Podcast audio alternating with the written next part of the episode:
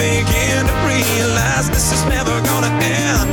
Right about the same time you walk by, and I say, Oh, here we go again. Oh.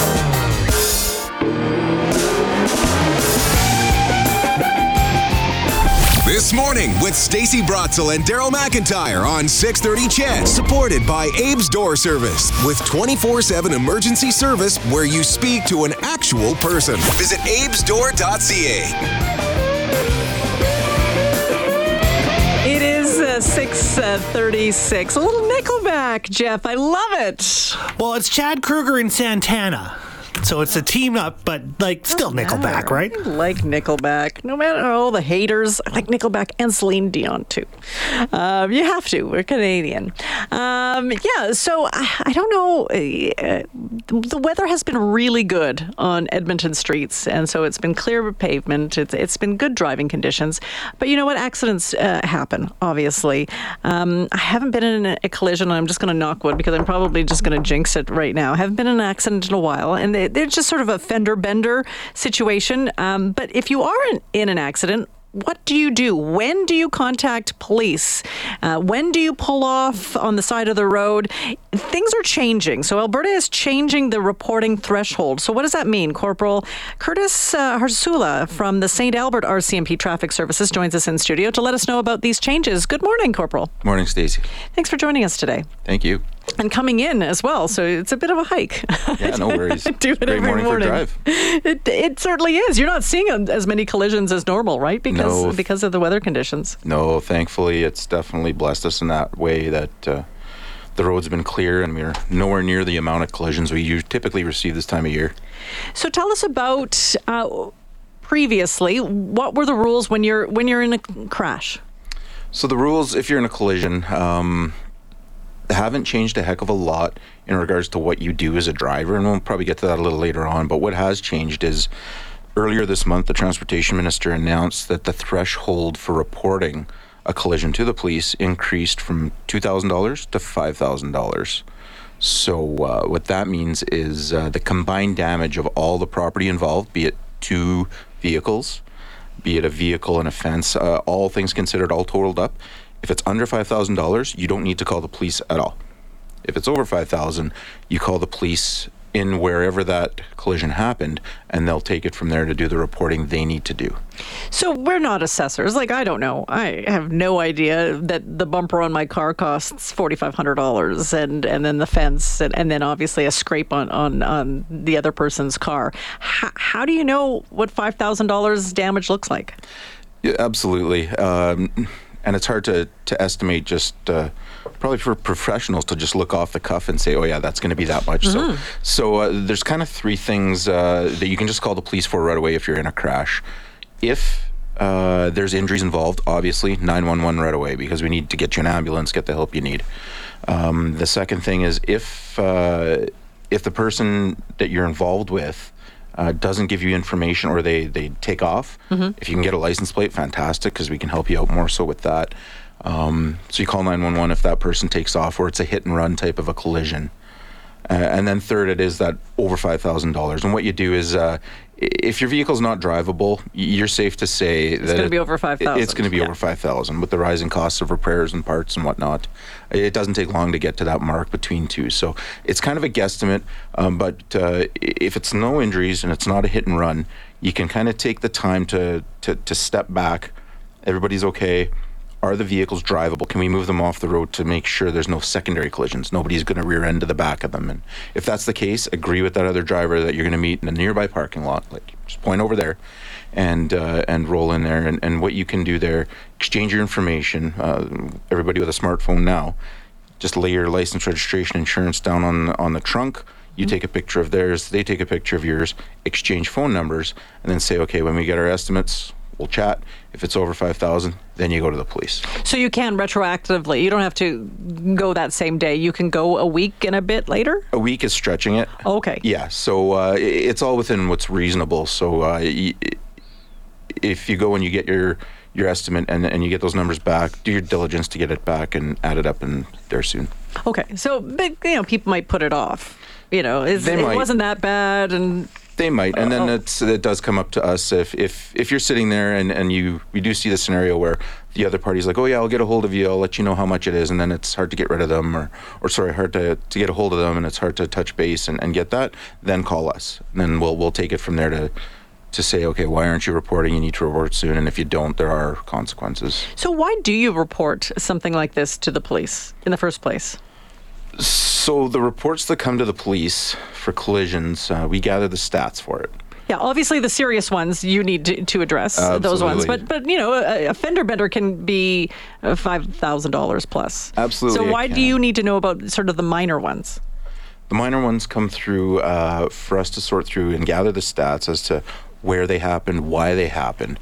And uh, that information could be released back to city engineers, transportation engineers, to make uh, changes to certain areas, traffic calming, or uh, better signage, better lighting, that kind of thing. So, um, if you've ever been in a collision, you know they'll ask you all these questions of what was the daylight, what was the road conditions. You're kind of silly, like, well, it, it was this, it was this, no big deal. But no, those are helpful stats to improve the overall traffic safety for your community. And where to put photo radar, right? No, we won't go there. But uh, Right, but you want high option. collision, high collision uh, intersections. If Yeah. it's happening over and over and over again, you see a, you see a pattern, and maybe there something needs to be done. absolutely, for sure, any option is is on the table to keep the road safe.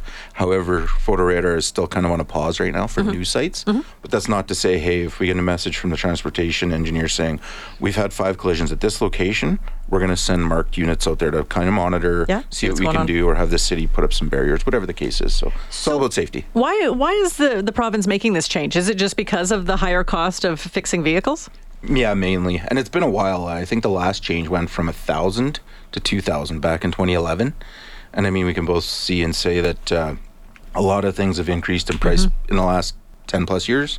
So um, when it comes to to that new 5,000 mark, we're going to find that things are meeting there. They're pretty quick too.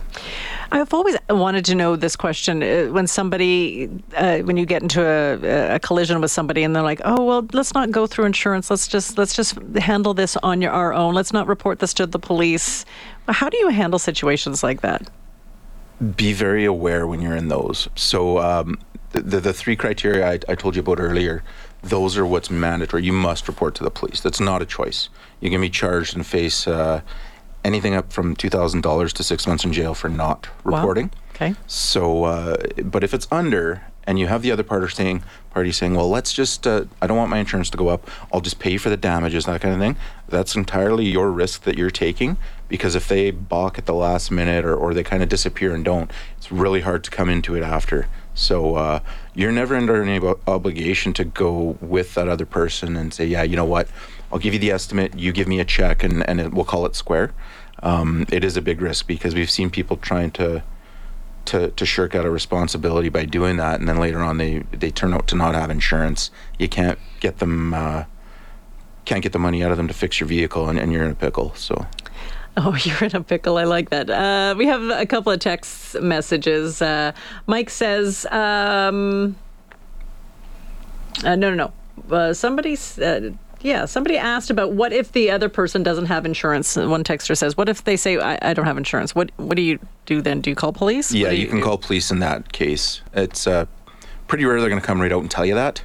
Um, but that's where taking all the the steps that I've suggested and getting photos of what they have to give you is going to be key in helping us help you out down the road.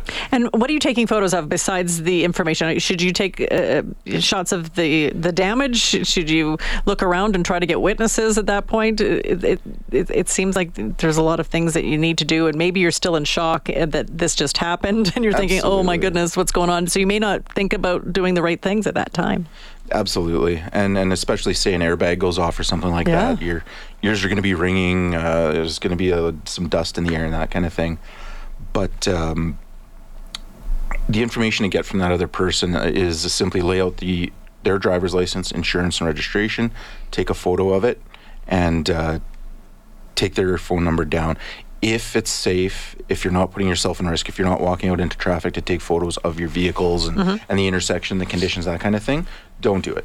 Okay. But if you can, and it's a, it's a calmer road, and you can snap a few pictures, it can help us down the road if we're trying to piece together something that may result in charges. Perfect. Thanks, Corporal, for joining us. Thank you. It's great to have you in person hanging out and uh, discussing these important uh, rule changes. Appreciate it. Time and uh, now you know a traffic nerd cop. so if you have any of those obscure questions, I just don't want to ever see you again because you're in my hood. So I'd, I'd like to see you maybe at the Safeway, but certainly not with your lights flashing behind my car. uh, that is uh, Corporal Curtis Harsulla from the St. Albert RCMP Traffic Services. We're going to take a bit of a break here on this morning. We're back in two minutes.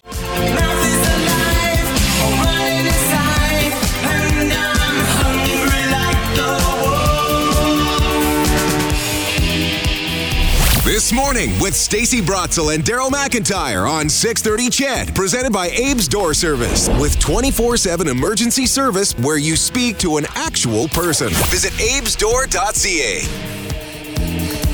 A couple of texts came in just as we were wrapping up that interview with uh, Car- Corporal Harsola um, uh, from the uh, St. Albert Traffic uh, Division uh, for the RCMP. Uh, this text came in, but we were able to ask him as he was leaving the studio here. I'm sorry if I missed it, but what does your RCMP guest say? does it apply to Edmonton? Edmonton uses collision reporting centers. Yes, it applies to Edmonton. This is a province wide change that you have to report all damage Uh, over $5,000 to police. Yes, you would just not call police or you would not go to, to uh, the detachment. You would go to the collision reporting centers in that case. Also, another one um, what about establishing who is at fault in an accident? And the corporal said that insurance companies will take care of determining who should pay for the damage and who should pay for any of the injuries uh, that may occur in a collision. If it is criminal, then police will look into uh, who was at fault and whether there was uh, any crime committed and charges and, and whether or not they should be laid. So that is the situation there. So we appreciate uh, Corporal um, Harsala who uh, who came in um, and to tell us about these new changes because it is really important. It, has been a while for me in terms of uh, being in a collision and knowing what to do um, and making sure that you have all of the information that you can pass along to the other driver. And you are in shock. Jeff, have you been in a collision uh, recently, even like a fender bender? Not recently, but I have been in one before where, uh, you know, it's Alberta in winter and you hit mm-hmm. some ice, and next thing you know, you're sliding into somebody. So I have been in it. It's always one of those confusing things because uh, you're trying to determine so many different things, like how it happened, how much damage it is, like who might have been at fault, where you to go next. Like it's always been, you know, a difficult thing to, to kind of maneuver around, right? Yeah, the last collision I was in, I was rear-ended at a red light. Uh, he just didn't stop in time because it was uh, icy um, roads, and you just worry. I'm worried about the kid, my kid in the car seat in the back. She dropped her cookie. She still talks about it to this day. She was okay, thank goodness, because the only thing that happened was she dropped her cookie that was in her hand. Uh, but yeah, there's just so many things going on, and it's cold too, right? So you're just uh, you got to make sure that you have the, the, the cold weather, whether it's boots, hats, mitts.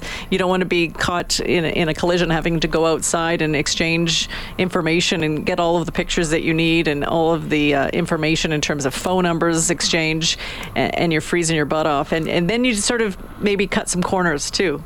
Well, right? that is, you just want to get it back inside and, and get on with your day. You, you don't necessarily know how the other person's going to react either, That's right? True. Like, you know, you get out of your car, maybe they're friendly about it, maybe they're very angry about it, right? So there's so much anxiety that comes along with it on top of just, you know, getting in an accident. Yeah, you're just thinking, cha-ching, cha-ching. Yeah, so hopefully you're not in an accident. Hopefully you don't have to new, uh, use the new rules. But if you do, those were uh, the new rules in place right across the province.